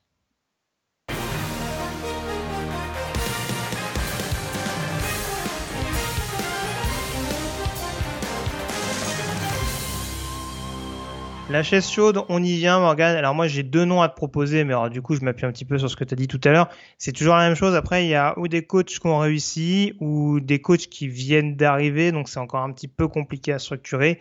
Les deux noms, forcément, euh, on a Neil Brown du côté de West Virginia et Steve Sarkisian du côté de Texas. Ah, Steve Sarkisian, il recrute trop bien. Il recrute trop bien. On voit, on a vu avec Oui, mais ça met, ça met, ça met encore plus de pression. Hein. Ouais, mais je, je j'ai du mal à voir Texas, à moins qu'il termine euh, genre 1-11 ou 2 ou 2-10 là cette année là, mais j'ai du mal à voir l'administration de Texas le mettre dehors alors qu'il vient d'aller chercher Arch Manning. J'ai du mal à y croire. C'est pour cette raison que Neil Brown, je le mentionnais tout à l'heure, ça commence à s'impatienter du côté de Morgantown. Un bilan de 17-18 et 11-15 en match intra-Big 12, euh, bien loin des ambitions qu'on avait au moment de son embauche en 2019, si je me rappelle bien. Euh, et puis, effectivement, on en, a on en parlait tout à l'heure dans la preview de, West Virginia, inquiétude au cours du printemps parce que de nombreux euh, joueurs ont quitté le programme via le portail des transferts, notamment Hakim Messidor, donc direction Miami. Et on commence à se demander s'il n'y a pas un problème Neil Brown parce que euh, oui, euh, il y a JT Daniels, d'accord, mais euh, je suis, on, commence à se dire peut-être qu'on a eu, il y a eu une erreur de casting et que la marche était trop, trop élevée pour lui lorsqu'il est arrivé du côté de, West Virginia. Vraiment, je pense que c'est sa dernière chance et que lui le sait aussi. C'est aussi une des raisons pour lesquelles il a insisté énormément pour avoir Graham Harrell avec JT Daniels. Si JT Daniels se blesse Aïe, aïe, aïe. Ça n'arrive jamais, ça. Voilà, On n'a fait que des saisons. Vous avez compris ce que je veux dire. voilà. Mais encore une fois, Garrett Green, euh, je suis pas sûr que ce soit un si mauvais prospect que ça. Hein, mais, euh, mais, oui, c'est sûr que sur le principe, si tu veux en tout cas avoir un, si tu veux que ça se redynamise un peu, oui, JT Daniels, il y a quand même des bons arguments. et puis bon, voilà, c'est un joueur qui joue quand même une grosse partie de sa potentielle carrière professionnelle sur cette saison. Donc là, en effet, il n'y a plus de droit à l'erreur et ça peut être bénéfique et pour le head coach et pour le quarterback. On en vient à la finale de conférence. Alors là, du coup, vous avez compris, il n'y a pas de division, donc forcément, on va devoir se mouiller directement. Alors, tu nous as vendu Baylor en début d'émission. Est-ce que Baylor est en finale ou est-ce que tu as d'autres candidats eh pour accéder à cette finale? Eh bien, j'ai d'autres candidats. Oh Et euh, je t'annonce même que aucun des deux finalistes de l'année dernière sera en finale cette année. Ah, c'est dur. Ah, c'est dur. Ah, il, va, il, va, il va nous faire un pied nez. Oui. Une finale de la SEC avant l'heure. Mais, mais, mais, mais, mais, c'est réfléchi. C'est pas juste pour faire un, un, beau coup en fin d'émission. Je crois qu'il y a quand même beaucoup de départs euh, et, des, et, des, départs de cadres du côté de Baylor. Euh, j'aime bien Blake Chapin, on a vu des, ben, des bonnes choses, mais je refais pas la preview qu'on vient, de faire, mais je pense qu'il y a quand même des trous du leadership parti du côté de Baylor, que l'année dernière c'était une année exceptionnelle. Je suis pas sûr que Dave Aranda, bien que la culture semble changer du côté de Baylor, on en soit déjà à une, situation à, Baylor où on fait ce qu'on appelle du plug and play, c'est-à-dire, euh, bah voilà, c'est euh, une génération s'en va et on la remplace facilement par une autre euh, issue de, recrutement de très bonne qualité. Je pense pas qu'on en soit encore là à Baylor et c'est pour cette raison que je les vois peut-être terminer plutôt 3 ou 4 et c'est un peu la même chose pour Oklahoma State qui reste quand même. Alors peut-être que c'est parce que voilà, je suis de la génération où euh, Oklahoma State, c'est le petit frère d'Oklahoma dans ma tête. C'est peut-être que j'ai un biais cognitif, comme on le dit, mais pour moi, l'année dernière, ce qu'on a vu, c'était une, ça reste une aberration. Oklahoma ne perche pas contre Oklahoma State. Et, donc, cette année, je vois effectivement Oklahoma aller en finale de la Big 12 face à Texas pour effectivement préparer la transition vers la, vers la, vers la SEC, la ACC. Je vois effectivement un remake de la Red River Rivalry en finale de la Big 12. Écoute, euh, je monte pas encore dans le bon wagon euh, Queen, euh, mais je me dis qu'il manque pas grand chose à Texas, qu'il semble quand même y avoir euh, un enthousiasme, voilà, une approche différente. On semble avoir retrouvé, euh, pas uniquement en raison de Queen Ewers, parce que je vous le dis, peut-être que Suncard démarra, démarra la saison, mais il semble y avoir une vibe un peu différente du côté de Texas, avec toutes ces recrues 4 euh, et 5 étoiles qui se sont engagées au cours de l'été. On sent qu'il se passe quelque chose de neuf. Euh, et, peut-être que finalement, ben voilà, sur un malentendu, ils peuvent aller jouer la finale. Donc euh, Oklahoma, Texas pour moi, avec... Euh, écoute, ce serait quand même assez incroyable, mais Brett Venables, peut-être que pour sa première saison avec les avec les Ah bah non, mais donne pas le vainqueur. Je viens de le faire. bon, en tout cas, tu mets Oklahoma vainqueur contre Texas, donc pour la première année de Brett Venables du côté de Norman, ce sera un joli coup en l'occurrence. J'aime beaucoup en tout cas les arguments qui commencent par c'est purement réfléchi qui se terminent par sur un malentendu. Je pense que c'est mon argumentaire préféré. j'ai hésité, pour être super franc avec toi, j'ai hésité entre Texas uh-huh. et Kansas State. Ah, ah bah, dis donc. Mais là, euh, j'ai pensé à Adrian Martinez. Et là, je suis. Eh, il peut se faire remplacer par Will Howard à tout moment, hein, attention. Hein. Tout à fait. Et là, je me suis dit, non, c'est pas possible. Euh, tu peux pas gagner avec 6 euh, six, turnovers par match. Donc, euh, eh bah, eh bah, écoute, alors. Eh bien, lui, il va le faire. De quoi? Eh bien, lui, il y va avec Kansas State. Non, non, quand même, pas déconner non plus. Non, non moi j'ai pensé tout de suite à Logan Martinez, donc du coup. du coup, l'hypothèse Kansas State a disparu assez rapidement, même si je pense qu'ils vont être capables de faire, euh, entre guillemets, 2-3 upsets. Enfin, au moins un ou deux au cours de cette saison, euh, et que ça peut vraiment être, euh, être, une Big 12, encore une fois, sans dessus-dessous, notamment comme on a pu voir en, en 2021. bah écoute, je vais un peu tordre le cou à, à une, impression cognitive que tu as eu tout à l'heure. Je vois une finale Oklahoma-Oklahoma State. Et cette fois-ci, c'est l'année des Cowboys. Victoire d'Oklahoma State en finale de la victoire. Ouais. On l'a dit tout à l'heure, malgré tout, je pense que ce sera peut-être pas aussi euh, impressionnant chirurgical défensivement, mais je vois la, je vois l'attaque être un peu mieux. Bon, avec euh, le déchet que peut avoir Spencer Sanders, hein, encore une fois, on va pas se répéter là-dessus. Euh, et je vois la défense quand même rester à un bon niveau. Donc euh, pour moi, ça reste l'équipe qui sur le papier est la plus équilibrée de la conférence. Euh, beaucoup de points d'interrogation, beaucoup trop de points d'interrogation, comme on le disait dans certains autres programmes. Alors après, en un an, ça peut aller très rapidement. Mais je préfère aller vers des valeurs sûres, même si c'est une équipe qui a suivi beaucoup de départs pendant l'intersaison, notamment au sein de son coaching staff. Oklahoma State, euh, voilà, je pense que cette fois-ci, c'est l'année. Ils sont pas passés loin l'année dernière. Et cette fois-ci, ce sera là-bas.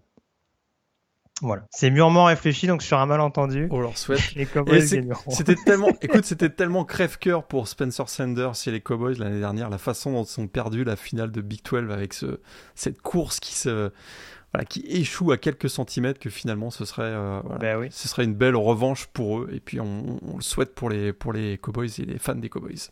Tout à fait. Avec une pancarte sur le terrain où il y aura écrit Holder Brother. voilà. Voilà. Je pense que voilà, on, peut, on, on- on peut le dire. Voilà. Le programme, euh, le programme d'eau plate Bah, ce serait. écoute, aura le dernier mot. Ouais, on a donc deux rivalry games pour, euh, pour nos finales euh, de Big 12 respectives et rien que pour ça, ce, serait, ce, serait, ce serait bien. Ah, tout à fait. Bon, en tout cas, en tout cas, on est tous les deux relativement optimistes malgré tout pour Pour Oklahoma, Oklahoma, ouais, c'est malgré vrai, le- la fait. grosse refonte de l'intersaison euh, notamment changement de head coach. Voilà en tout cas ce qu'on pouvait dire sur ce programme consacré à la Big 12. Euh, Je te remercie Morgan d'avoir été en ma compagnie. On se retrouve dans quelques jours pour revenir notamment euh, sur le groupe of five. Alors je sais plus, peut-être qu'on parlera d'ACC, plus sûrement de CUSA. Euh, voilà. Si vous êtes sage, ce sera la AC. Si vous n'êtes pas sage, ce sera la vous pourrez vous en prendre qu'à vous-même. Mais plus sérieusement, voilà, on essaiera de, de se mettre d'accord là-dessus, mais ce sera sûrement un programme euh, du groupe of five. Et puis on a notamment la conférence SEC qui revient très prochainement. On vous rappelle que vous pouvez retrouver euh, toutes les previews et tous les podcasts, notamment sur euh, le site weblopenon.com. Les podcasts, vous pouvez également les retrouver sur les meilleures plateformes de streaming. Hein, euh, Oui, notamment, Spotify. Je vais pas tous les faire, mais voilà, moi je suis plus. euh, partout je- a, pri- a je suis plus. Spotify Crew, mais oui, vous pouvez le retrouver euh, assez sur les meilleures plateformes, comme je le disais, euh, pour nous écouter éventuellement dans les transports. euh, voilà, parmi pendant ces longues émissions, vous avez au moins euh, trois jours de transport pour nous écouter. vous n'avez aucune excuse. Merci en tout cas Morgan. Merci à vous d'avoir été en notre compagnie. On se retrouve encore une fois dans quelques jours pour continuer d'analyser en détail cette saison de College Football 2022 qui est euh, qui est tout près désormais, qui approche à grands pas. Salut à tous et à très vite. Salut à tous.